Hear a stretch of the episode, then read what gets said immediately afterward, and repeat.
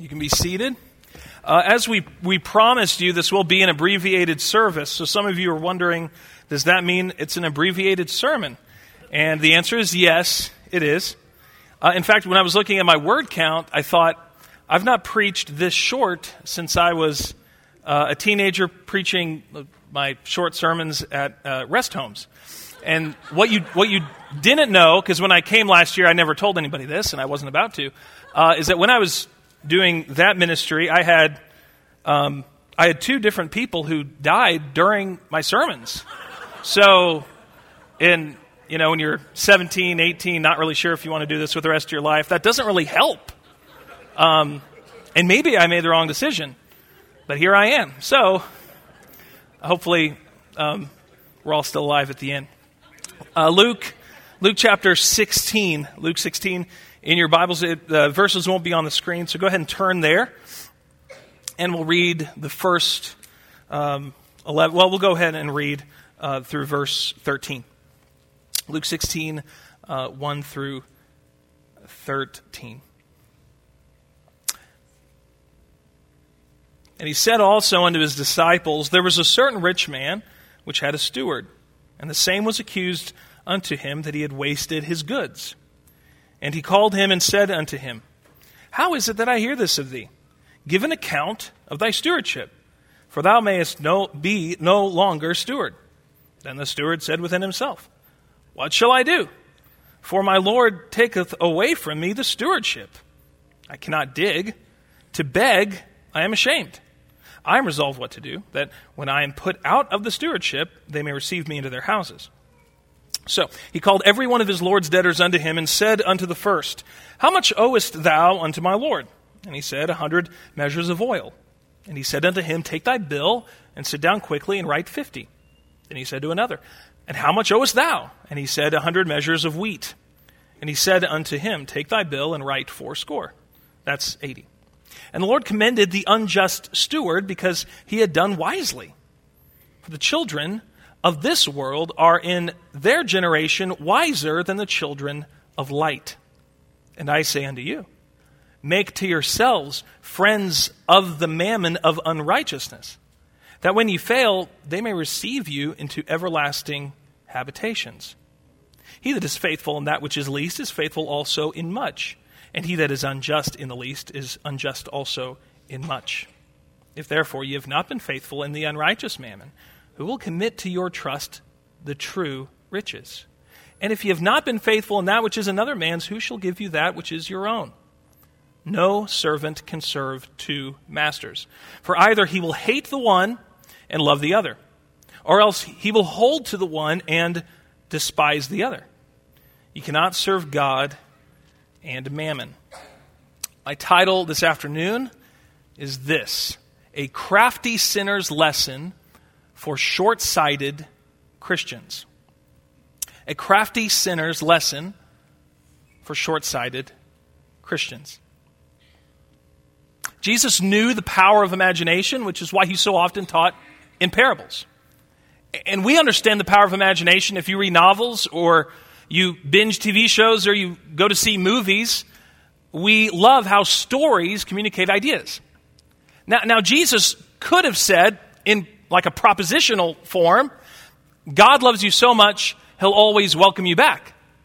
But instead, he gives us the story of the prodigal son, which is a lot more powerful than just the proposition, right? That's what he's doing here. And with the other parables, he's using our imagination by telling a story to get something across. Now, what's different about this parable is it is seen by most people to be especially difficult. And the reason is obvious. The protagonist is not a good guy, right? We know the Good Samaritan is a good guy. We call him the Good Samaritan, right? It's kind of obvious. The father in the, the story of the prodigal son, clearly a good guy. Jesus is trying to teach us a lesson by a, a, guy that no, no matter how you look at this is doing the wrong thing. And then Jesus tells us in the story, as he interprets it for his audience and for his readers, that this man represents how the children of this world are better at something than God's own people. So, how can we learn from this role model, this greedy, dishonest person in Jesus' story? Well, Jesus is going to use this deceitful businessman, this steward, to teach us about, ironically, how to handle money and possessions. If you think that sounds strange, then buckle up and hopefully by the end you'll understand why. In the first three verses, Jesus invites us to imagine a wealthy man who hears some bad news. Even though he's got a lot of money, the person in charge of handling his resources is doing a really bad job. So he gets the pink slip. And this puts the steward in a difficult position. There's no social safety net quite like we have today. And if he loses his job, he loses his future security. What's he going to do when he gets, when he gets fired and his paychecks stop coming? What's he going to do for employment? It's going to be hard to get another job as a financial steward when your last reference fired you because you were dishonest, right? He says he doesn't want to dig, and that doesn't mean he's thinking about digging a hole and crawling into it, although that's maybe what you would feel like if you lost your job. It, it's an idiom for manual labor. He's been doing this financial thing long enough, like he doesn't want to go back to manual labor, right? And he doesn't, he, he can't stand the thought of being a beggar and lose his social status. So he's in a difficult position. And here's what he decides to do he refuses simply to live in the present and enjoy what he has while he has it.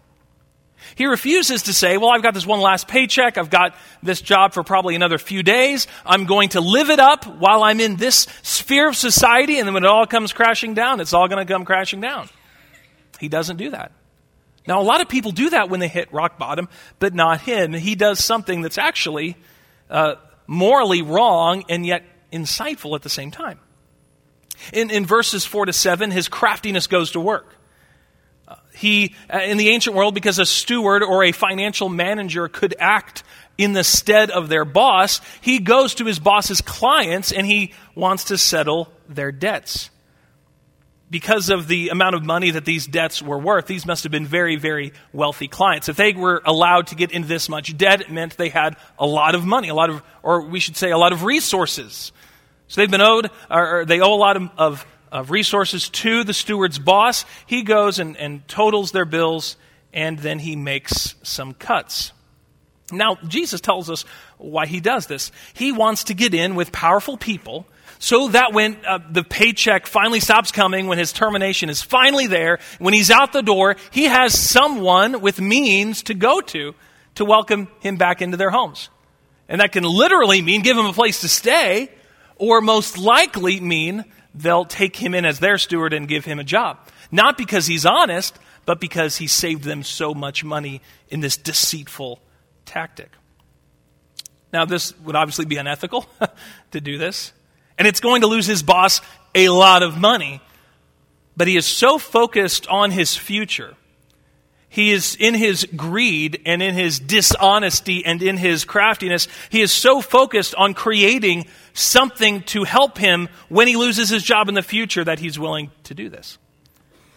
He understands this basic truth that as someone who has been fired and is told to turn his account numbers in, he only has a limited amount of time to use the connections that he has been entrusted with. So he decides, I'm going to exploit these connections for all they're worth in order for me to have future benefit. He goes to each of the people that owes his master money. The oil debt uh, was worth about three years of a, a three years average salary. And, and then the discounted wheat was the value of eight to ten years of an average salary for the time. This is a lot of money that he is unjustly saving these people and hence uh, creating the situation where they owe him, right? And so that's what he does. Now, verse 8 is really interesting because at the beginning of verse 8, there is maybe a surprising response from his boss. Now, there's a couple things going on. You know, for one, the man is confirming that he was an unjust steward, right? He, he is confirming that he didn't handle money well, that he wasn't honest with the books, because he's cooking the books right now as he's going out the door. But what's interesting, if you look down at the beginning of, of verse number 8, um, his master actually praises him. He's impressed. Uh, the, the, his, his Lord, which is his, his master, his employer, is impressed not because he's happy of what's been, what's been done to him, right? But because of how shrewd this man is. So he commends him. It's a, like a touche moment. He's hurt, he's wounded, he's going to be really messed up financially, but he can't help but be impressed by how crafty and shrewd this terrible employee was. So he praises him. Now, here's what's really interesting beginning at the end of verse 8. And it's Jesus' interpretation. That is what Jesus wants to teach us about the parable. J- Jesus adds this after the uh, even his boss who has been wronged greatly commends him. Jesus says uh, kind of explains why he's telling the story. For the children of this world are in their generation, and that's by the way the sinful and adulterous generation that he's been preaching about, right? The people this is the generation that uh, loves their sin and hates God and rejects, says no to the Messiah. That's the generation, this, the people of darkness, the people that, that follow Satan. He says they're wiser than the children of light. They're wiser than the children of light.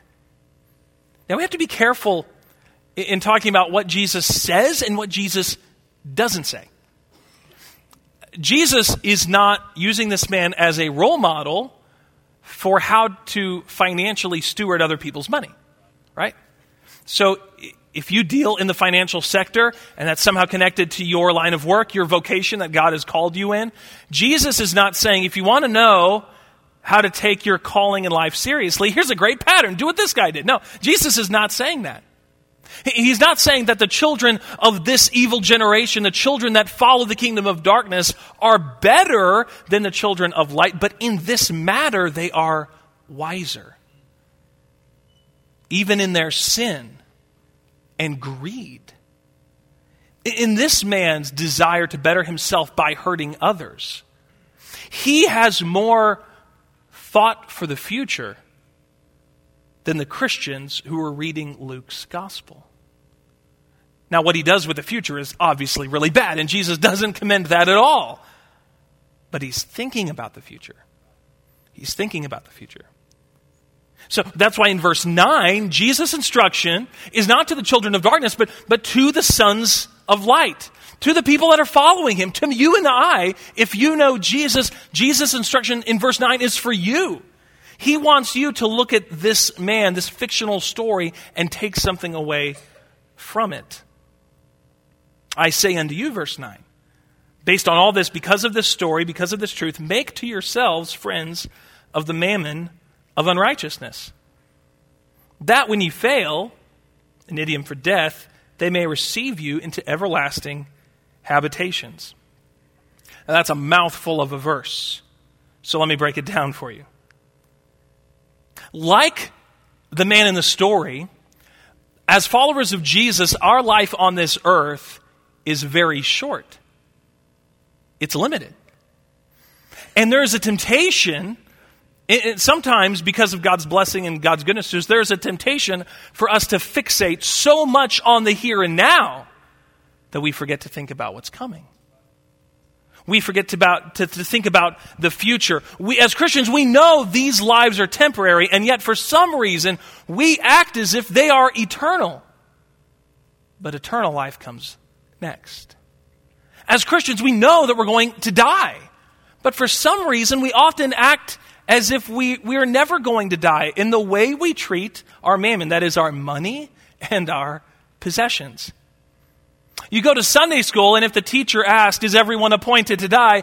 all the kids raise their hand, Yes. And yet, if you were to look at how you use your time, if you were to look at your credit card statement, your bank statement,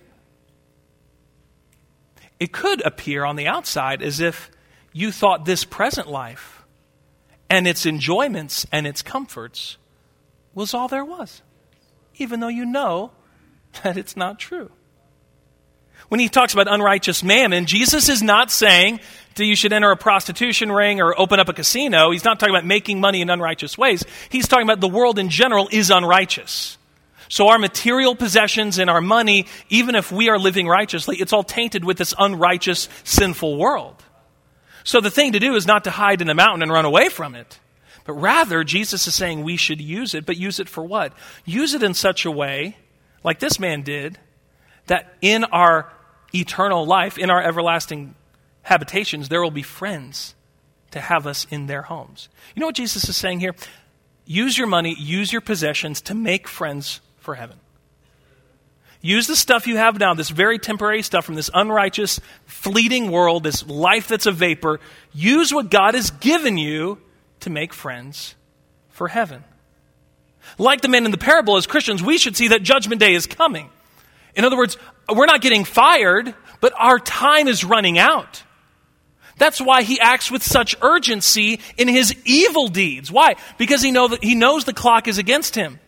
And Christians, if you believe as we ought to, in the resurrection and in an eternal world to come, then in light of what's coming, what you do with your money and your possessions and your time now, it's very fleeting.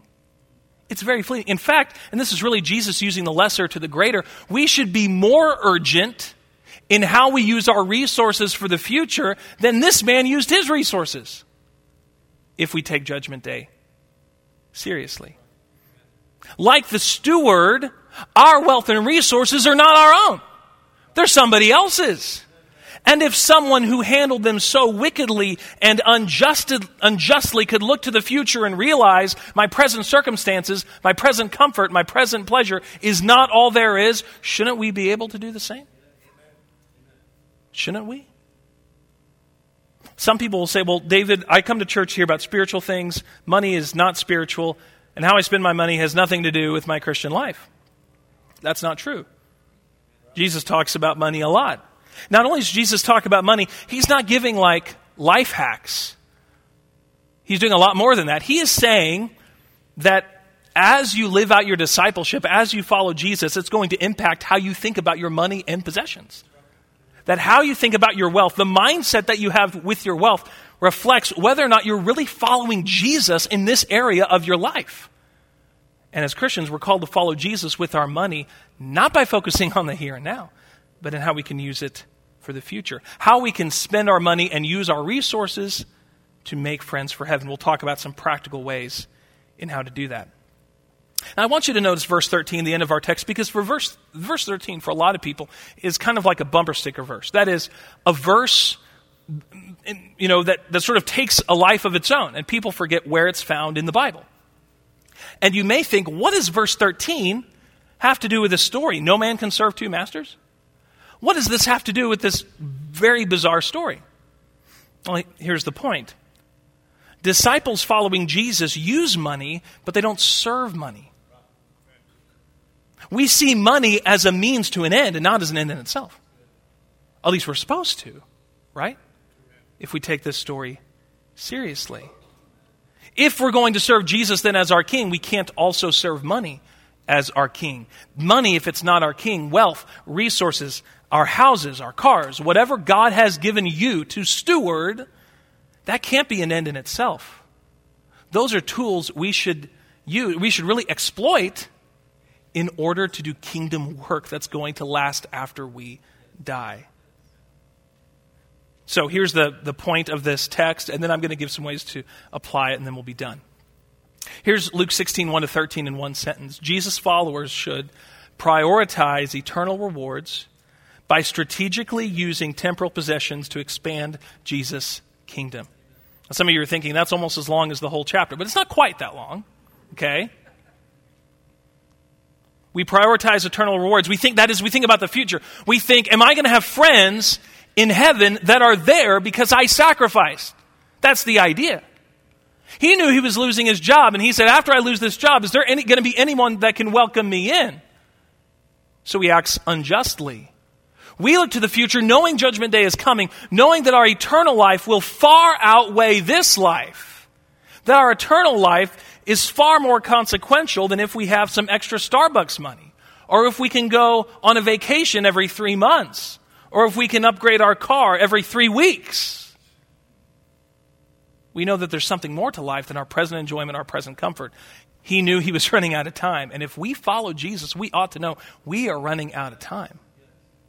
So then we're given an option. We can spend all of our money on the things that'll disappear. or we can set aside some money and set aside some resources for the things that won't disappear. That's the point. As Christians, we can be short sighted. We can forget that we live for, we, we can start to act like we're living for the present instead of living in the present. But as believers, we don't live for the present. We live in the present for the future. And I know it's hard to remember, but that's what Jesus calls us to think when it comes to our, that's how Jesus calls us to think when it comes to our, our possession. So here's just a few ways we can put some feet on this text. First of all, if I take Jesus' parable seriously, I will invest my money into the church and into its ministries. David, are you standing up there telling us we should give money? Yes. Yes, of course I am. And I'm not going to be ashamed to do that. And the reason is because what we do, and as long as we steward the money well at this church, as long as we steward the money well at this church, what we're doing with those investments is work that makes an eternal difference. Uh, we have staff, not so we can just sit here in our offices and occupy space. It's not what we do. We have staff so we can reach more people with the gospel. So we can reach kids with the gospel and their parents with the gospel. So we can reach teenagers with the gospel and seekers that have questions about the gospel. We have staff to help people and to study scripture and preach sermons and to pray and equip other people in the church to evangelize. Why? Because we want to have friends in heaven. Right? We, we, if you're giving to the church, here's one way to think about it. It's not just a tax write off. You ought to be giving at least with this in mind. Judgment day is coming. My life is very temporary. I want there to be people in heaven that heard the gospel because I sacrificed and gave money to Fellowship Baptist Church. Now, there is a connection there because the Great Commission uh, that encourages us, that, uh, that commands us to share the gospel, is done through sacrificial work, and it's always been that way. That's because, of course, the gospel doesn't end here in Liberal. The gospel doesn't end with our liberal love events that connect people to our church, that raise awareness of our church so that we can have a pathway to talk to them about Jesus, so that they can receive Jesus and be baptized, and then be a part of this church so they can reach others for Jesus. We're also doing this around the world in missions. That is why we encourage people not only to give proportional proportionally to the church, but to give to missions. We send missionaries and equip them financially so they can preach the gospel in other places, even in some very difficult places. So they can start churches in the United States where there's not a clear gospel preaching church. Now, there are some obstacles to this, especially when people are hurting and there's an economic downturn. And if you, you know, you, you, if you Google today, like housing recession, now, some of you are going to do that right now. Please don't do that right now. But if you Google later today housing recession, you're going to think, man, I, my house is losing money. It's not as valuable as it was like a week ago. That can be, that can be really upsetting. And I don't neglect any of that. But there's a temptation with those difficulties to say, I can't afford to give. I can't afford to tithe. I can't afford to give a portion of my income to something else like the church. But maybe you should think about it this way. If this parable is just an image of our own lives that we're running out of time, that judgment is coming, that accounting day is coming, where we have to tell Christ what we did with the resources he has given us. Perhaps we can't afford not to give if we take this seriously. Second thing is that we can invest our time. Will you have friends in heaven that welcome you into their homes for eternity because you invested time in them? Now, now you can say you can say all you want. Um, evangelism's not my gift. It's not my thing. I'm, I, I can't talk to people about Jesus. The vast majority of people that become Christians are not people that come to Christ through an incredibly gifted evangelist. Now that's happened. I've met people. I've met people all over the place who watched Billy Graham on TV and got saved, and those are amazing stories. And I'm thankful for Billy Graham and people like that that were especially gifted. But you don't have to be especially gifted to lead people to Jesus. Most people that get saved don't encounter um, a big time evangelist. They encounter other Christians who are willing to spend time investing in them so they could hear about Christ. It does take time. And by the way, we can, one of the things that the staff does is we equip people to evangelize. So if you're wondering, I don't know how to share the gospel, call me and set up a meeting. I can, I can show you how to share people the gospel. And even if you don't want to go through a Bible study with them, I'll do it or I'll find someone and equip them to do it to help reach your friend for Christ. Third, we can use our hospitality as a means for evangelism. That is, and this is a beautiful picture of Christian hospitality, we can bring people into our homes so that in eternity they can bring us into their homes. When was the last time you had a meal with a non Christian? When was the last time you had a non Christian in your house? And I'm not talking about the FedEx guy because you had to sign for something, although you can evangelize the FedEx guy. Like, well, I need a fellowship with other Christians. Well, yeah. But the other Christians you're fellowshipping with, how do you think they became Christians? That someone at some point spent time with them when they weren't Christians. And if they were raised in church, and somebody probably did that with their parents or grandparents. No, we, we, we need fellowship. We need encouragement. We need to use hospitality for fellowship and discipleship. Absolutely. But if we're not having non Christians in our homes and we're not sharing our food with them, do we really take Jesus' teaching here seriously? That we need to use our resources to make friends for heaven? 10,000 years from now, when it comes to the way you use your money, the way you use your house, the way you use your stuff that God has given you, 10,000 years from now, how much will bring you joy and how much will bring you regret? Now, for a lot of us, there's going to be regret, right? Some of us have immediate buyer's remorse. You buy something on Amazon, and before it even gets to your house, you're like, that was a waste of money. And you haven't even got it yet. There's going to be a lot of buyer's remorse when we give an accounting on that day and we're reminded of all the resources God gave us, how much of those we leveraged for the gospel and how much of those we wasted on our temporal comforts because we acted like Judgment Day was never coming and we acted like we would have this job of steward forever when we don't. We don't. My son is, one of his new phrases that he's obsessed with is uh, wasting out. And uh, anytime something is left out of the refrigerator, if I get the milk out, he'll say, Dad, it's wasting out. You got to put it back in the fridge. He's so concerned that we're going to throw away something that, that he wants to be kept safe. By the way you spend your money, the way you use your gifts that God's given you, the way you use even your home, the way you've spent your time this week, in light of eternity, are the resources God has given you wasting out? Are they wasting out? What are you investing in that matters for the future? And I don't mean your own future. Now, it's good to invest for 10 years from now, 20 years from now when you're older. I'm not talking about that. What are you investing in now that will matter in 10,000 years? What are you doing right now with what God has given you that will enable people to welcome you into everlasting habitations? With what God's given you, what are you doing to make friends for heaven? Let's all stand and